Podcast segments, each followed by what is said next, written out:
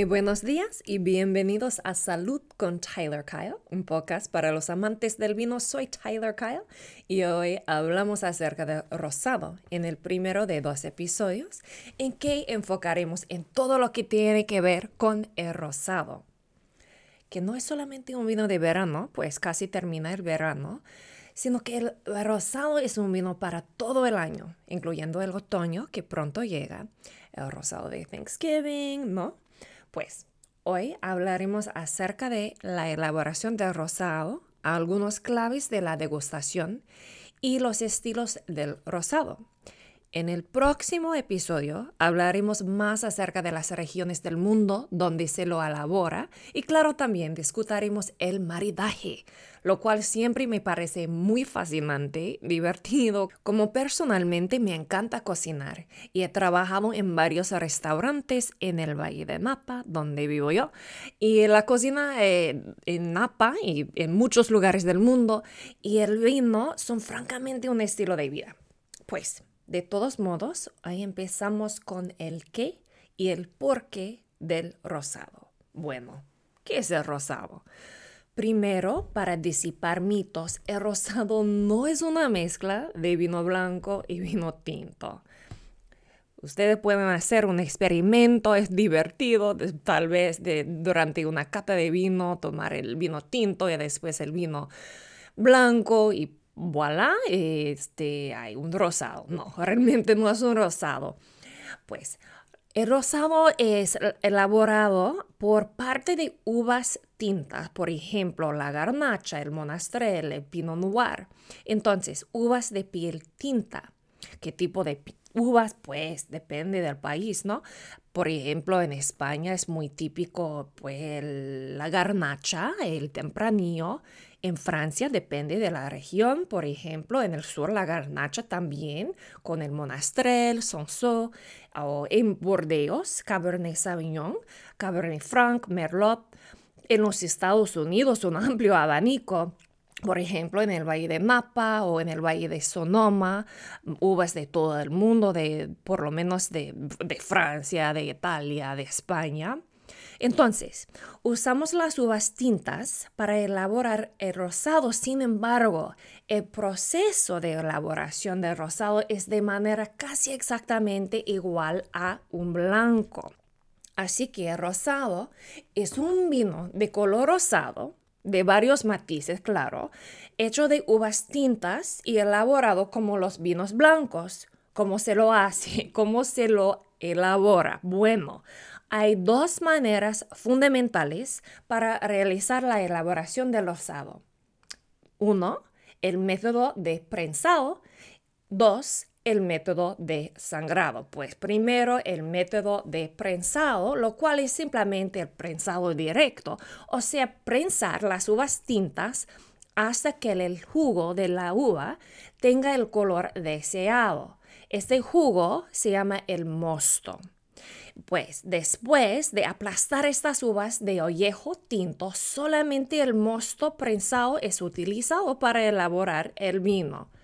Y cuando hablamos acerca del ollejo, ¿qué es exactamente? Pues el ollejo es la materia sólida que queda después del prensado de uvas o, de aceitunas y otras frutas para extraer los líquidos resultantes. Por ejemplo, en el caso de las uvas, el mosto, eh, o en el caso de las aceitunas, el aceite, ¿no?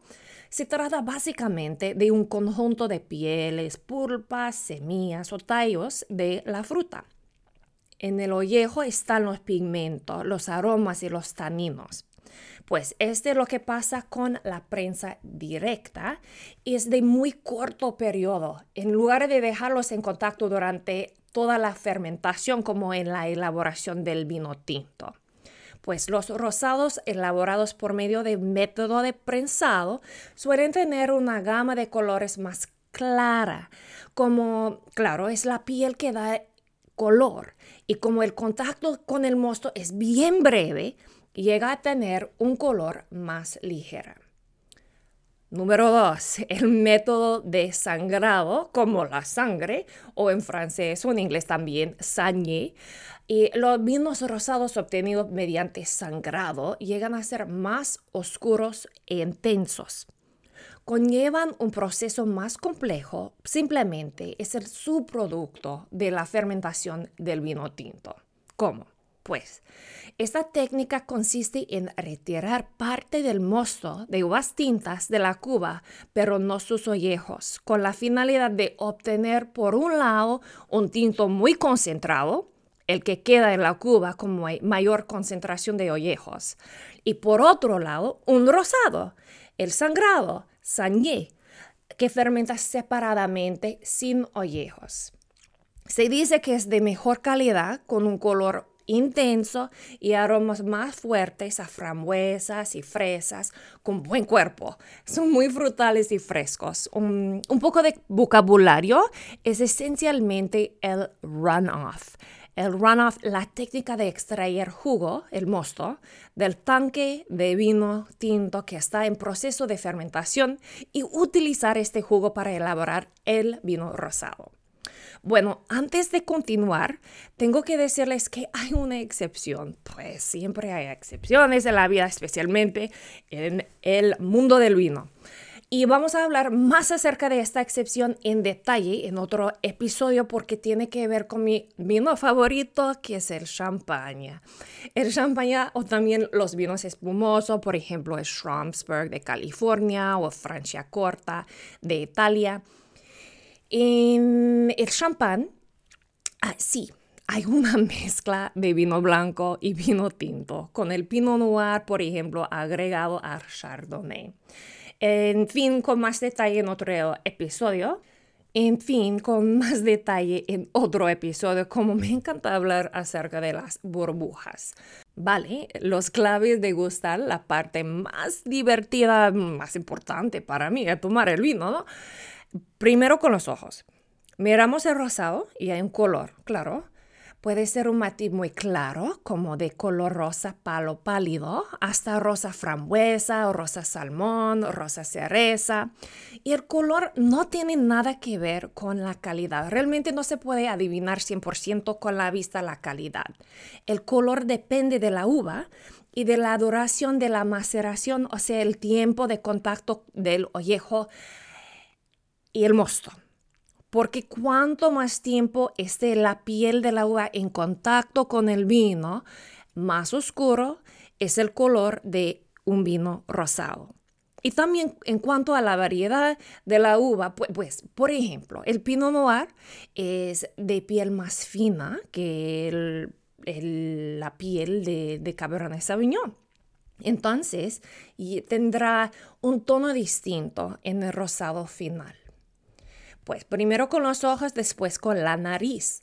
Los rosados evocan sobre todo los frutos de color rojo, cereza, ciruela, grosella, frambuesa, fresa, mora. Otros aromas típicos pues depende de la uva y de la elaboración. Pomelo, banana, almendra, tiza, no recién cortado. Hay que experimentar. Y finalmente, después de la nariz, con la boca, la lengua, la cima, el pináculo, ¿no? Es la parte que me gusta más. Es muy similar a la nariz y como dije, hay, hay, que experimentar porque depende de la uva, depende de la elaboración, depende de la bodega, depende de la región, etcétera, etcétera. Por ejemplo, tal vez un rosado de, de garnacha, fresa, frambuesa, dulce de sandía, limonada, pepino, quizás otro de pinot noir, fresa cáscara de naranja, cáscara de limón, sandía, apio, cereza blanca.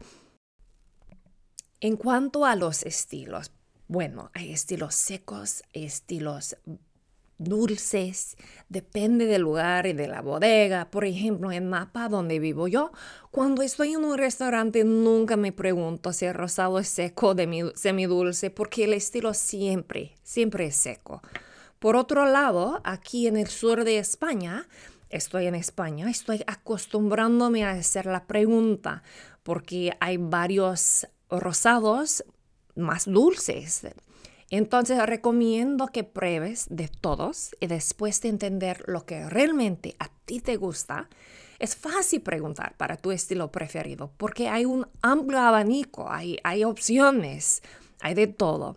También, claro, hay los espumosos, los rosados con burbujas los de California, por ejemplo, Domaine Chandon, o los de Champaña, como algunos de mis favoritos, Ruinar, eh, Perrier Jouet, todos que merecen la oportunidad de disfrutar todo el año no solamente en el verano, como es agosto, pero en, otoño, ah, durante pues la Navidad, en febrero, en, qué sé yo, todo el año, ¿no?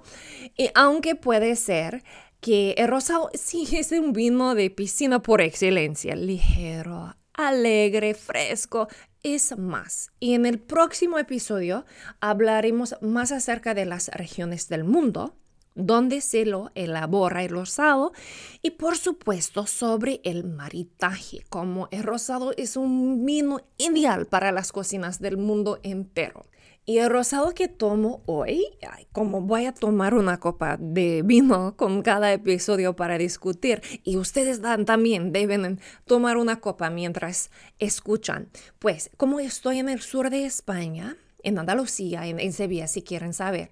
Y es agosto y hace calor, ese rosado es perfecto. Y es de la denominación de origen, la DO, y hablaremos más acerca de las denominaciones en el futuro. Sin embargo, para ahora, la denominación de origen Sierra de Málaga, Cortijo Los Aguilares 2018, 2018 porque casi todo el rosado que se vende cada verano es de la cosecha más reciente eh, para beberse inmediatamente. Este rosado que viene de Ronda fue elaborado por sangrado, como discutimos, entonces tiene muy pocas horas de contacto con las pieles y es del mosto de varias ah, variedades de uva, porque pues 83% tempranillo, la super uva de España, 11% Syrah, 6% Garnacha. Es un vino sin crianza, es muy expresivo, fresco, yo diría con un amplio abanico de aromas como frambuesa, fresa, notas cítricas. Y en la boca se caracteriza por una acidez extraordinaria.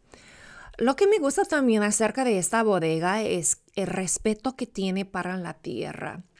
Es certificada ecológica con la vendimia exclusivamente hecha a mano y la tierra en sí no es solamente dedicada a la vid, aunque nos encanta el vino. Es realmente una finca en la que crían cerdos ibéricos, cereales, olivo y claro, la viña. Nada de ser un monocultivo, pues. Mientras termino ese rosado, que es para que sepan de color pálido rosado con matices de, color salmón.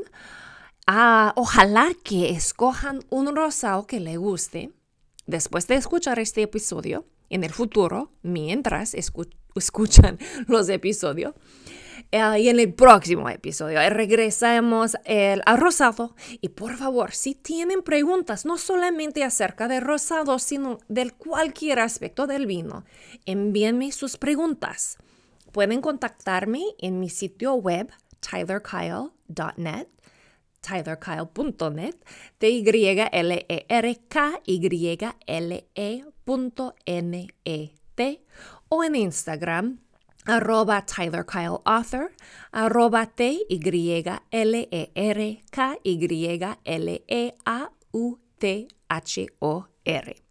Y para terminar, una cita del periodista y escritor uruguayano Eduardo Galeano. Todos somos mortales hasta el primer beso y la segunda copa de vino. Y yo digo, salud, hasta pronto.